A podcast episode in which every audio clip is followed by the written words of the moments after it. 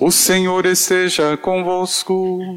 Ele está no meio de nós. Proclamação do Evangelho de Jesus Cristo segundo Marcos. Glória a vós, Senhor.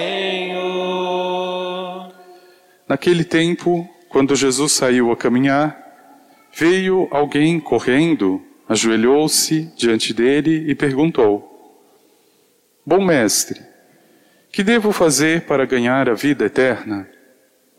Jesus disse: Por que me chamas de bom? Só Deus é bom e mais ninguém.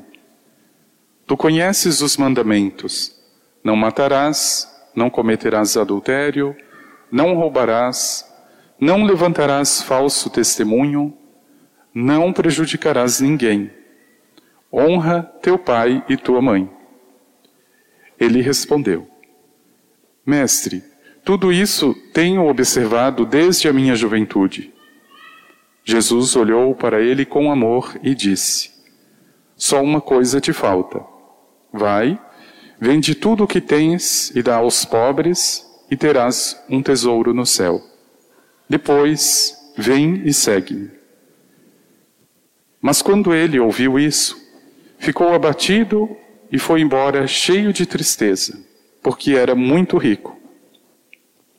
Jesus então olhou ao redor e disse aos discípulos: Como é difícil para os ricos entrar no reino de Deus. Os discípulos se admiravam com estas palavras, mas ele disse de novo: Meus filhos, como é difícil entrar no reino de Deus. É mais fácil um camelo passar pelo buraco de uma agulha do que um rico entrar no reino de Deus. Eles ficaram muito espantados ao ouvirem isso e perguntavam uns aos outros: Então, quem pode ser salvo? Jesus olhou para eles e disse: Para os homens isso é impossível, mas não para Deus. Para Deus tudo é possível. Pedro então começou a dizer-lhe: Eis que nós deixamos tudo e te seguimos.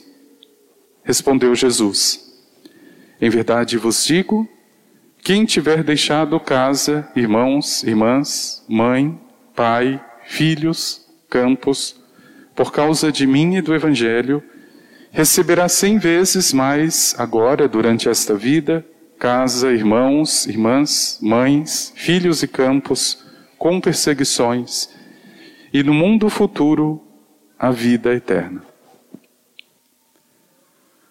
Palavra da salvação.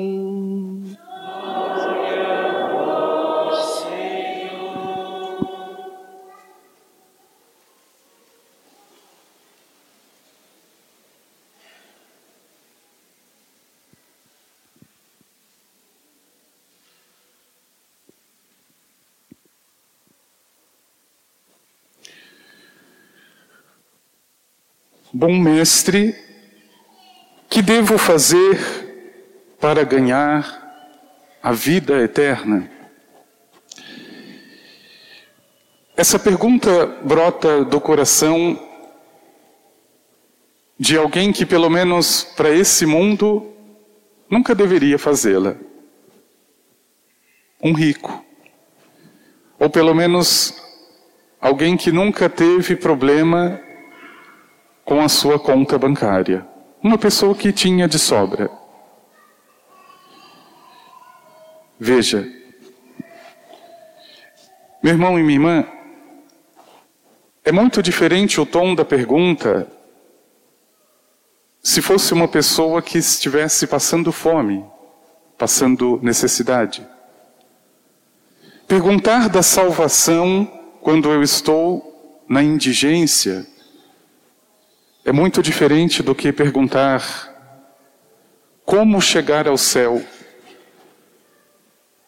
Mesmo tendo tantas coisas e mesmo já tendo e acumulado tanto. E veja, muitas vezes nós confundimos este evangelho como a crucificação dos ricos, como se os ricos não fossem dignos do céu. Jesus não está falando isso. Aliás, ele não está usando a expressão É impossível um rico entrar no reino de Deus. Ele está dizendo, é difícil entrar, um rico entrar no reino de Deus. Mas ele mesmo completa em seguida, mas para Deus nada é impossível. O rico também vai entrar. Quantos ricos estão na palavra de Deus e que conseguiram entrar no reino? Mateus. Mateus era gerente de uma, uma banca, uma coletoria de impostos. Zaqueu, a mesma coisa. José de Arimateia foi capaz de ceder o próprio túmulo, ou o túmulo que ele havia cavado, para colocar o corpo do Senhor. Um homem rico, tinha muitas terras. Entrou. Agora veja, meu irmão, minha irmã, o que não fica muito claro muitas vezes na tua vida é aquilo que o Senhor completa em outra passagem. Não dá para servir dois senhores. Ou eu sirvo a Deus, ou eu vou servir ao dinheiro. E eu nunca vi como essa palavra é profunda. Nunca prestei atenção. Não dá para servir Deus e o dinheiro. Por uma razão muito simples. Porque o dinheiro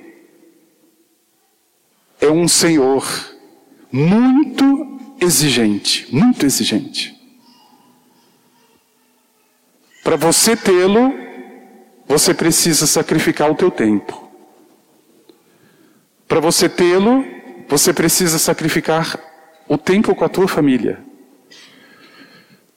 Para você tê-lo, meu irmão e minha irmã, você sacrifica sono, saúde, você sacrifica uma série de coisas. Ele é muito exigente. E eu vou contar um segredo que fica só entre nós. Você sabe por que muitas pessoas não estão aqui hoje? Ouvindo a Deus ou procurando servir a Deus? Por causa do dinheiro. Ou porque ela não tem e precisa trabalhar até no dia do Senhor, ou porque ela já tem e não tem tempo para ele porque é outro nível. Não é esse nível que nós estamos. É outro mundo, é outra coisa, são outras ideias onde Deus não cabe, outras ideias. Ah, padre, mas eu preciso trabalhar de domingo, eu tenho filho, eu tenho casa, eu tenho esposa. Sim, meu irmão, você não trabalha 24 horas. Você pode ir à missa no sábado, não pode? Você não pode escolher um outro horário de missa? Veja, o dinheiro é e continuará sendo esse Senhor exigente. Agora, eu aceito essa radicalidade quando é para o dinheiro, não quando é para o Senhor. Porque o Senhor também é um Senhor exigente. Deus é um Senhor exigente. E por que, que não dá para servir os dois? Porque eu tenho que escolher qual exigência a de Deus ou a do dinheiro? Se você escolhe a Deus, meu irmão e minha irmã, e aqui está a diferença. Você não precisa excluir o dinheiro, você vai se servir dele. Mas se você escolhe o dinheiro, desculpe, Deus já não, não encaixa. Deus não tem espaço mais. Essa é a verdade. Veja, o que, que eu devo fazer? perguntava aquele homem. Aliás, um homem que sobrava dinheiro para ganhar a vida eterna. É a prova mais concreta de que, mesmo que eu já tenha tudo, eu não posso comprar salvação. Mesmo que humanamente os meus filhos já tenham o melhor, eles ainda não estão salvos. E se eu preciso fazer uma pergunta diante do Senhor, a pergunta é essa: Senhor, o que é que eu devo fazer para ser salvo? Poderia inverter a pergunta: quanto é a salvação?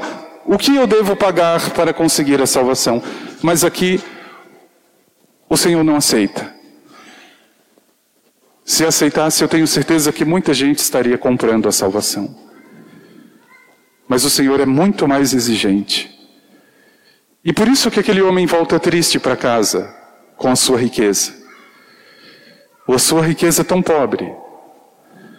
Porque ele não entendeu que Jesus é tão ou mais exigente do que o dinheiro. E veja como o dinheiro é uma coisa difícil. Se você não tem dinheiro, você não consegue dormir porque tem conta para pagar. Mas se você tem dinheiro, você também não consegue porque alguém pode roubar. Isso é um inferno. Você viver em função disso, pelo amor de Deus. Meu irmão e minha irmã, é esse o detalhe da vida que muitos santos entenderam e que fica tão difícil para entrar na cabeça.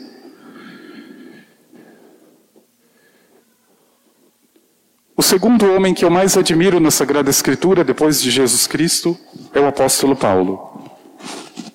Ele soube lidar com o dinheiro como ninguém. A começar, ele não dependia dos outros. Ele pregava, ele vivia na missão, mas ele se juntou com Priscila e Átila e começaram a fabricar tendas. Eu não vou ser pesado para ninguém. E depois Paulo vai dar essa pérola também para nós, quando ele diz: Eu sei viver com muito e sei viver com pouco. Pronto. Hoje tem arroz e feijão, então coma arroz e feijão. Amanhã você pode pagar 500 reais num restaurante, então pague, pelo amor de Deus, faça isso com a tua família. Eu sei viver com muito e sei viver com pouco, porque o meu coração não está neste Deus, que é o dinheiro, não está. Veja, essa graça que fizeram tantos santos e que meu irmão e minha irmã precisa entrar também no teu coração, porque o contrário do que parece, é claro que os ricos entrarão no reino se eles conseguirem entender a diferença.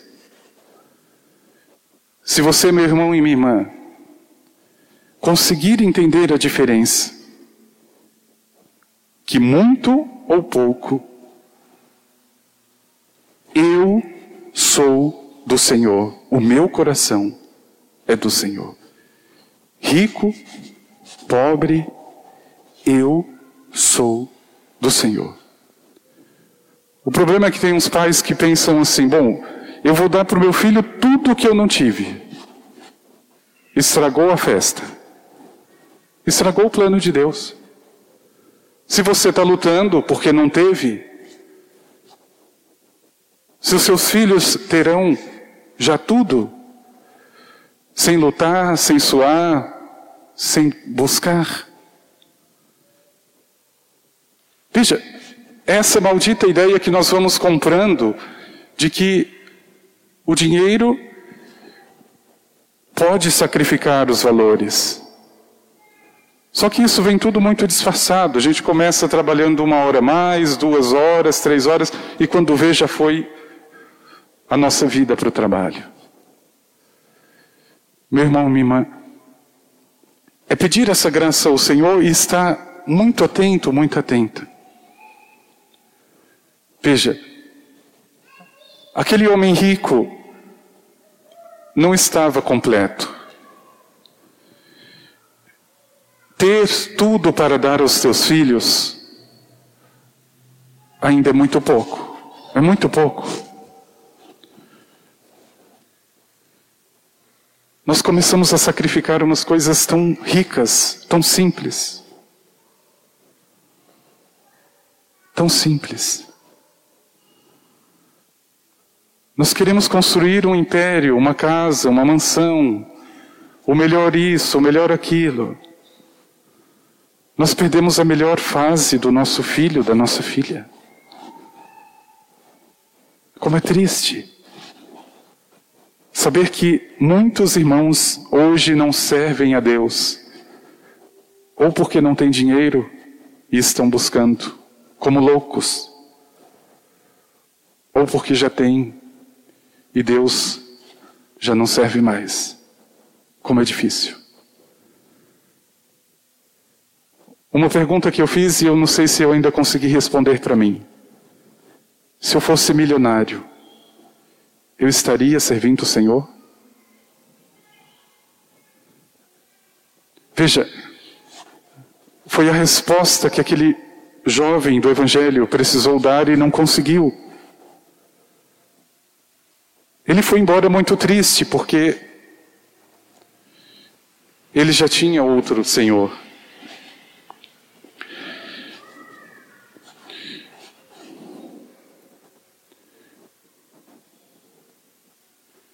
Às vezes, quando eu celebro a missa em lugares onde as pessoas são um nível mais maior, digamos assim, financeiro, a gente percebe a mesma sede, o mesmo desejo, a mesma vontade. Mas alguma coisa parece que bloqueia. Eu tenho que parecer uma coisa, a sociedade espera isso, o meu clube, os meus amigos. Vende, vende tudo. É bonito, o Senhor diz o seguinte: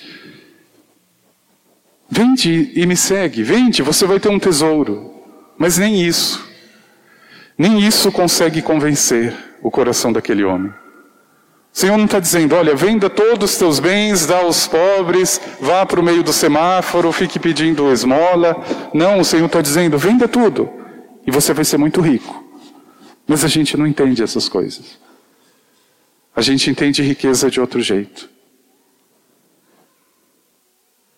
Meu irmão e minha irmã, pede no teu coração ao Senhor que te faça ser muito rico, muito rica mas não de dinheiro. Veja, o que, que eu devo fazer para ganhar a vida eterna? O Senhor vai enumerando um por um os mandamentos da palavra. Um por um. E talvez a gente se encaixe na mesma resposta. Nós já fazemos isso. Eu não mato, não roubo, já aquela ladainha de sempre. Mas o que, que eu ainda tenho que é maior?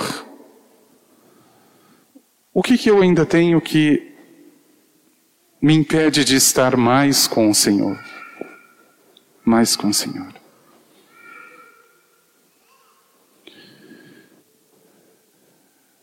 Meu irmão e minha irmã, cada um de nós, eu, você, nós precisamos chegar a essa maturidade do apóstolo Paulo, essa maturidade. Primeiro, o trabalho. E depois, pouco ou muito, eu vivo bem. Não esquente a cabeça além do necessário. É difícil porque vem essa cobrança de si, do outro. Ah, o que, que meu filho vai dizer se não tiver isso? O que, que minha esposa vai dizer? O que, que meu esposo vai dizer? Diga, diga o que for. Se é só o feijão hoje, então coma só o feijão, não tem problema. Amanhã pode ser melhor, depois, não tem problema. Não coloque o teu coração no dinheiro, porque isso não tem mais volta. Só uma graça muito grande de Deus para tirar um coração que já está no dinheiro. Só a graça de Deus. Por isso, meu irmão e minha irmã, coloca o teu coração naquele que merece o teu coração. E pede para que o Senhor veja o que existe aqui dentro. Por que, que eu estou buscando dinheiro? É por uma razão justa? É pelo sustento? É pelo necessário? Então busque, busque. Mas, meu irmão, não sacrifique mais nenhuma hora, nenhuma hora mais, por causa de dinheiro. Não vale a pena. Eu ouço muitas pessoas que passaram 20, 30 anos trabalhando 14, 15 horas por dia. e hoje não sabem o que fazer da vida. Não sabem. Elas olham para Deus e dizem: Eu te amei muito tarde, Senhor, muito tarde. Porque o dinheiro é um Senhor muito exigente. Ele toma o teu tempo, a tua saúde, a tua família, tudo. Se você não colocar ele no lugar. Vamos pedir ao Senhor.